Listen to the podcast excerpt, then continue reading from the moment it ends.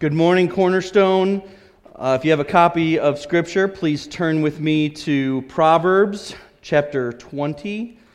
Proverbs chapter 20. And as you're turning there, um, I'd like to say that it is uh, very interesting. I came to practice uh, speaking yesterday, and it's very interesting just speaking to a little gray uh, triangle instead of an audience. And uh, for uh, I just want to thank Pastor Paul for being so adaptable and flexible um, during this period of uncertainty. I was like, oh, that's got to be so easy. And then I tried it, and I'm like, this is not easy. Pastor is doing a great job. So uh, thanks for uh, uh, doing what you can to continue to minister to us on this very interesting time. So, Proverbs chapter 20, and I'm going to look at verse 5 this morning. And Proverbs chapter 20, verse 5 says this The purpose in a man's heart is like deep water, but a man of understanding will draw it out. It's in times of crisis that a lot is revealed about a person. When I was at Moody, Joseph Stowell was president. He's now the current president of Cornerstone College in Michigan. Uh, but he said in one of his president's addresses to the students that the proof of who you are is in the pressure of life.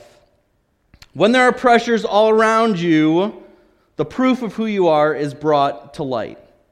But what makes this happen? We've gotten used to standards in our life that some of us like to call normal. The state of normal is the state we all like to be in. It keeps us healthy, content, joyful. See, it's easy to live when everything's normal. So, why, when the pressure of life is on, does water spill out? Why, when things get bad, does water spill out? What comes out? Some of you may have answered, well, you're, you're squeezing this bottle, you're, you're punching it, so of course water's going to splash out. And that's one perspective for sure. But why did the water spill out? Some of you might have thought and said, well, that's because there's actually water inside the bottle, and that's why water came out when it was put under pressure. What comes out of us in pressure situations is always going to be what's inside of us. Now, I'll be the first to admit that I've had moments of stress and fear and anger and suspicion. But in these times when the pressure is on, that's when we can really learn about ourselves. And if those things do spill out of us that maybe we don't like being in there, then we can really refill ourselves with godly character. So that what comes out are those fruits of the Spirit that Pastor Paul has been teaching on these past few months. The proverb says that the purpose of a man's heart is like deep water, but a man of understanding will draw it out.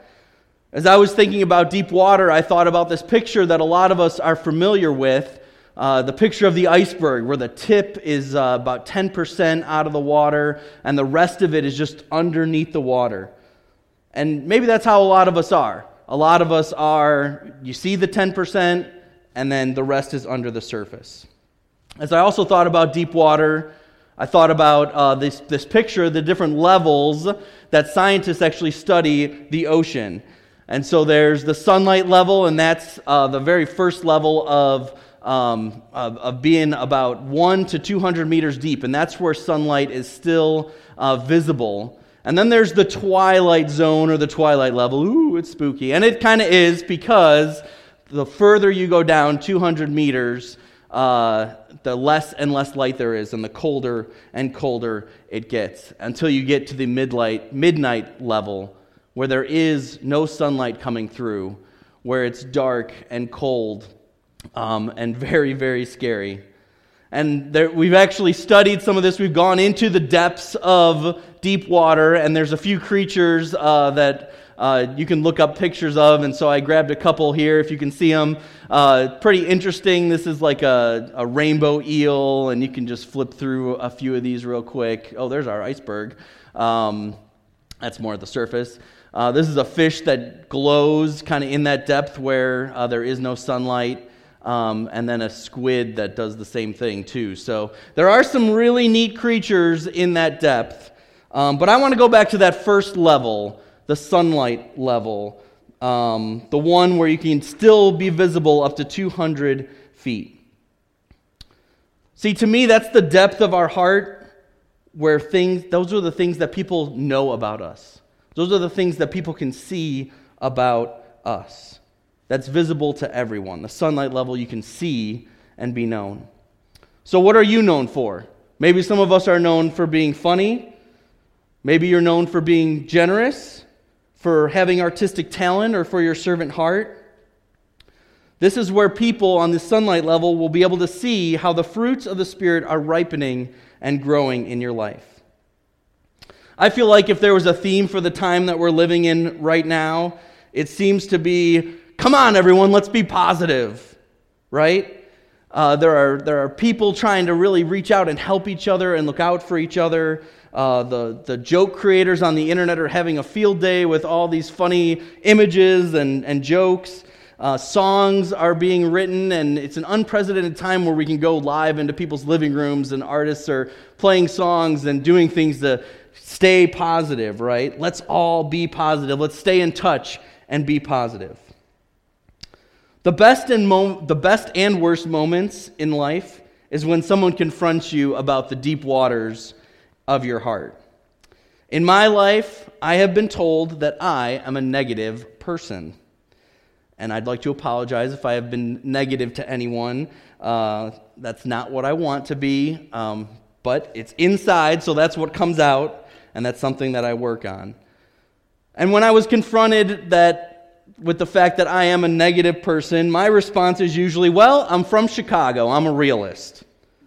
Now, to the people who were probably those people of understanding, like this proverb says, they heard this. They heard me take no responsibility, they heard me blame my upbringing, and they heard me shift myself to a category that is easily defendable, and they probably also heard the foolishness of me not looking at the deep waters of my own heart. See, what everyone can see about you in the sunlight level is kind of the, a few different categories you might be able to put yourself in. Maybe you're the pessimist that just sees the, the glass is half empty and everything's going bad. Maybe you're like me and you call yourself a realist.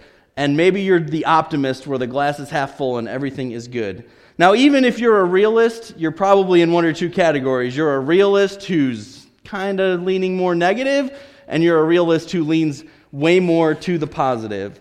Well, I want to encourage us, including myself, because I need this now, and you probably need this now, is I believe biblically we are called to be optimists. We are called to have the fruit of the Spirit of joy. In fact, all, most of the fruits, all of the fruits of the Spirit are positive character traits love, joy, peace, patience, kindness, goodness gentleness, self control, all things positive. Even when times are tough, even when the pressure is on, James 1, verse 2 says, Count it all joy, my brothers, when you meet trials of various kinds. So this isn't denying reality. It's saying, hey, we're going to go through tough times, but we're going to find joy in that time. Romans 12, 12 says, Rejoice in hope, be patient in tribulation, be constant in prayer. And Romans 14, 17, for the kingdom of God is not a matter of eating and drinking, but of righteousness and peace and joy in the Holy Spirit. John 15, 11, Jesus says this These things I have spoken to you, that my joy may be in you, and that your joy may be full.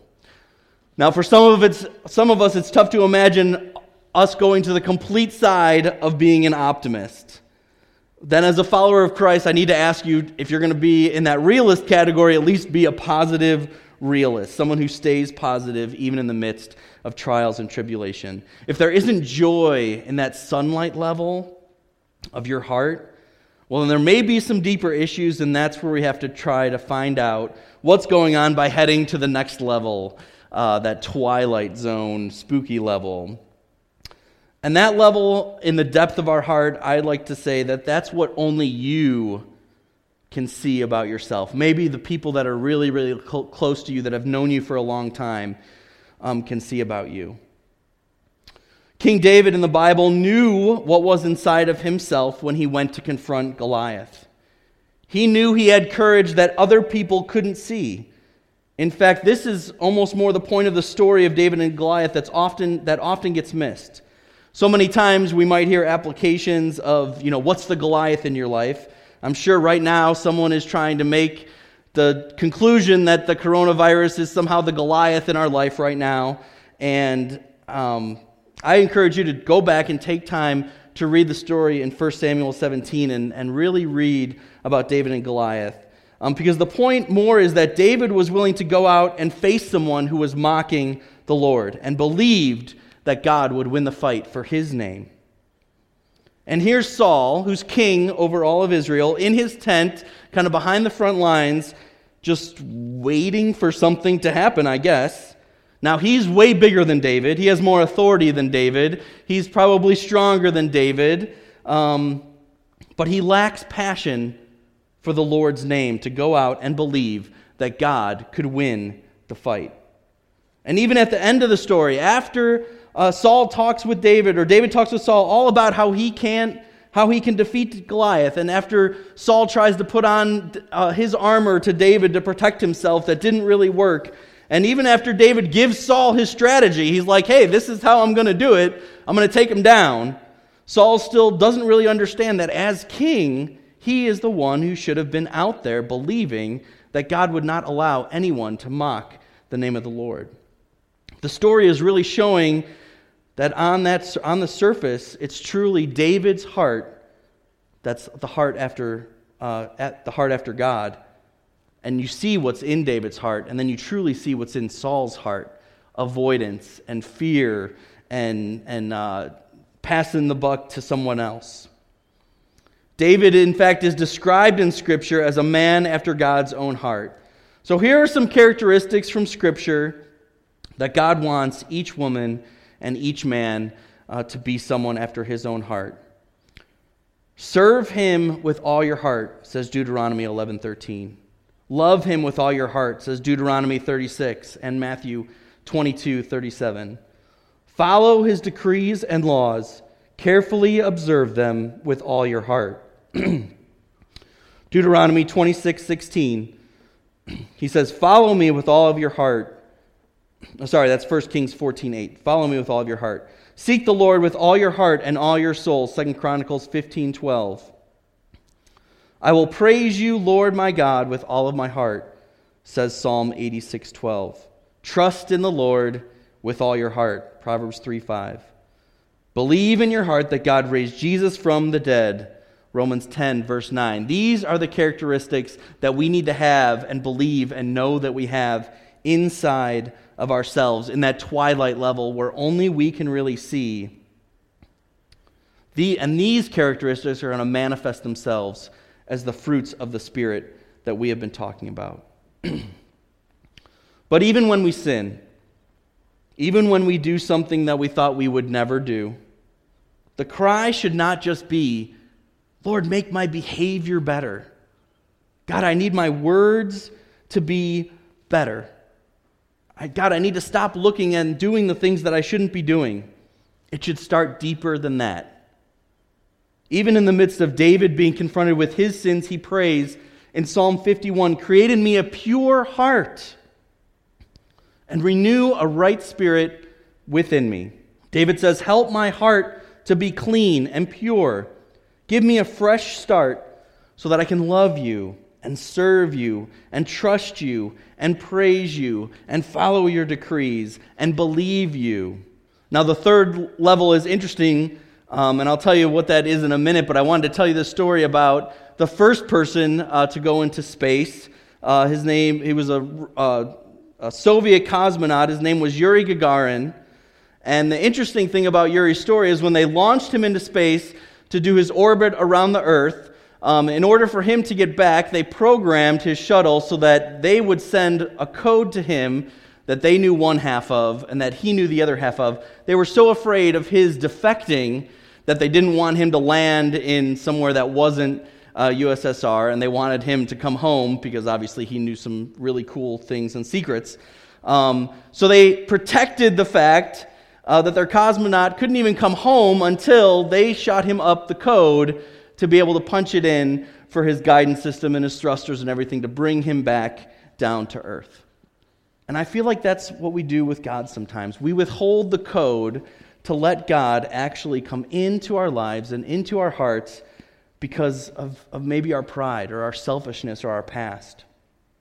See, that third level, that midnight level, that's the level that only God can see about you and your heart.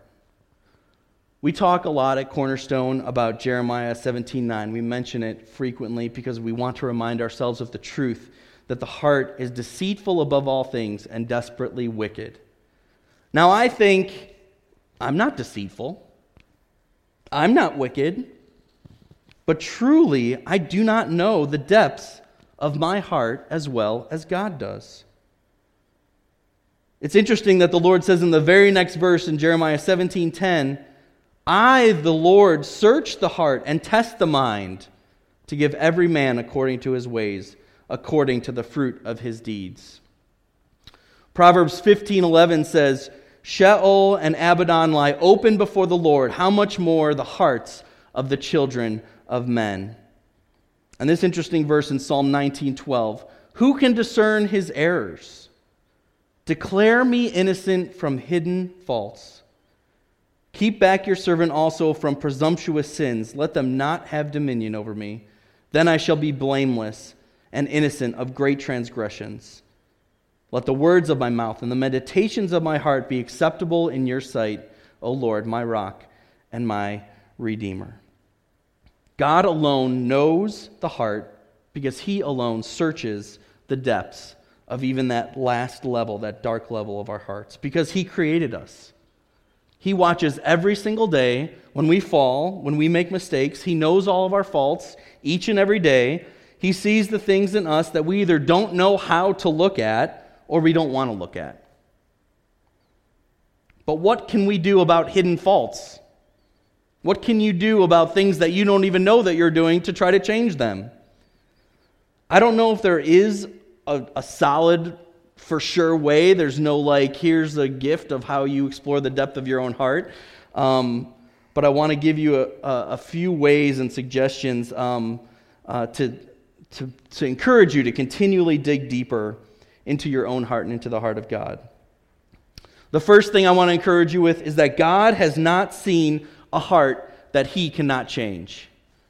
Now, we just got a new HVAC system uh, put into our home. Um, so we're able to have air conditioning this summer, which is a huge blessing to us. Um, and, and while we were getting estimates and quotes for a new HVAC system, we were really worried about uh, what's called the line set. So the uh, line that goes into the, into the house from the air conditioning that brings the coolant into the house to keep it all cool. We were kind of worried because the house was foreclosed on when we bought it. It was old, and we had different people come out for different estimates, and some people would say, "Oh yeah, that's really good," and that's one's really, you know, or the next person would say, "Oh, that's really bad. We're gonna have to replace it." And we're like, we have no idea, you know, we don't have a whole lot of experience in this, so we don't know 100% what to believe. And then I was talking with a guy who was like, I have been doing HVAC for 25 years. I have seen maybe two line sets that were bad. And I thought that was really interesting. And when I thought about this, God has not seen a heart that is ba- bad enough to where he could not change it and fix it. So that's the first encouragement I have for you. The second is this the deeper that we go into the heart of God, the more we understand the depths of our own heart. So our meditation in our in scripture needs to be rich. Our time with God in prayer needs to be time where, like the, the proverb said, our hearts need to be laid out bare before God. And maybe we even admit to God, God, I don't know what's in here. I don't know the depth of my own heart, but I want a heart like yours. Third, if you're a believer, you have the Holy Spirit. And Jesus said this in John verse 7. It said, says about us, from his innermost being will flow rivers of living water. And the scripture goes on to explain that Jesus was talking about the Holy Spirit being inside of us, flowing in our hearts like living water. And that's what the Holy Spirit does. Just as God spoke light out of the darkness, He speaks light through the Holy Spirit into our hearts to search us and to know us and to find those hidden depths of our hearts and start tuning them towards God's heart. Fourth, we need to, be, we need to believe and be convinced of our forgiveness of sins. Martin Luther says to be convinced in our hearts that we have forgiveness of sins and peace with God by grace alone is the hardest thing. So every day we have to remind ourselves of the gospel over and over and over and over again and let that impact us deep within our lives. We have forgiveness, we have peace with God.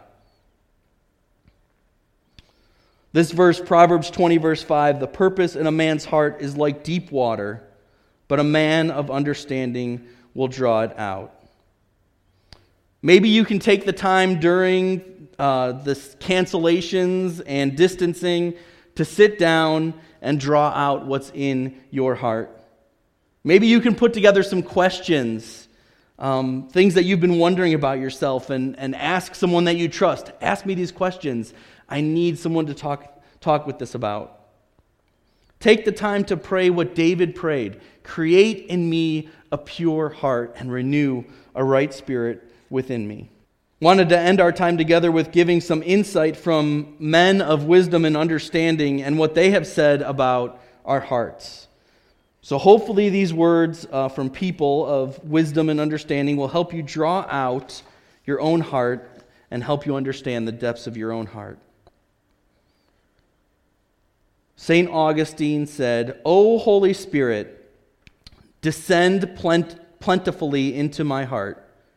Enlighten the dark corners of this neglected dwelling and scatter there thy cheerful beams. Martin Luther said, Should anyone knock at my heart and say, Who lives here? I should reply, Not Martin Luther, but the Lord Jesus Christ. Do not become self sufficient. Self sufficiency is Satan's net where he catches men like poor silly fish and destroys them. Be not self sufficient. The way to grow strong in Christ is to become weak in yourself. God pours no power into a person's heart till that person's power is all poured out. Live then daily a life of dependence on the grace of God. And that's Charles Spurgeon. Jonathan Edwards says this Remember that pride is the worst viper that is in the heart, the greatest disturber of the soul's peace and sweet communion with Christ. The fact that your heart yearns for something earth can't supply is proof that heaven must be our home. And that's from C.S. Lewis. This last quote I'm going to read, and I'm going to use this uh, to close in prayer. So I'm going to read it once and then we'll pray it together as Cornerstone Church.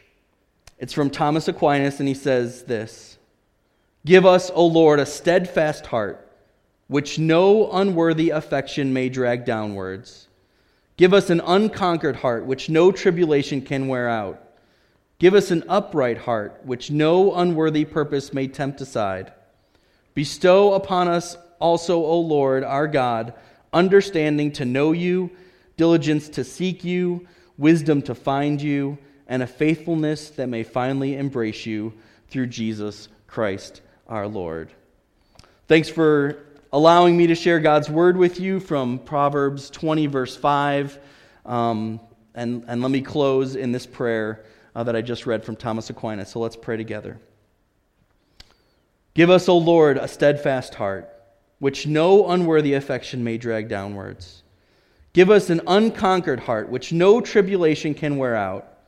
Give us an upright heart, which no unworthy purpose may tempt aside. Bestow upon us also, O Lord, our God, understanding to know you, diligence to seek you, wisdom to find you, and a faithfulness that may finally embrace you through Jesus Christ our Lord. Amen and amen.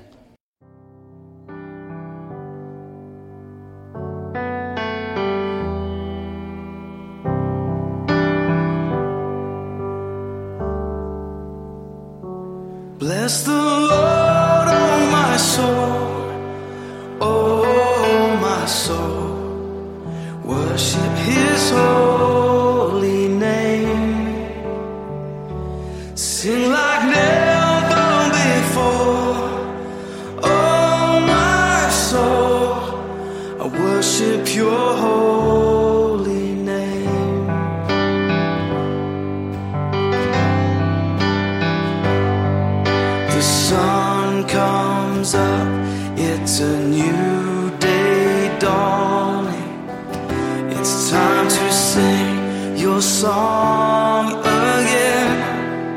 Whatever may pass and what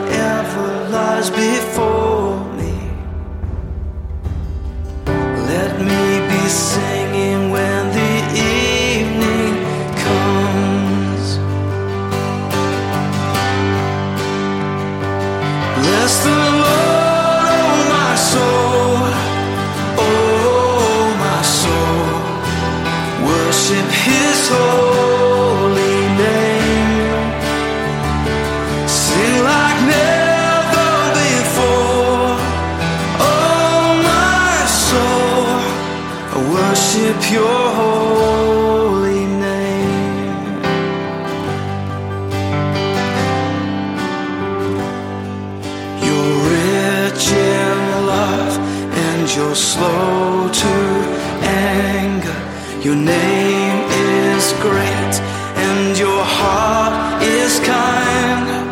For all your goodness, I will keep on singing. Ten thousand reasons for my heart.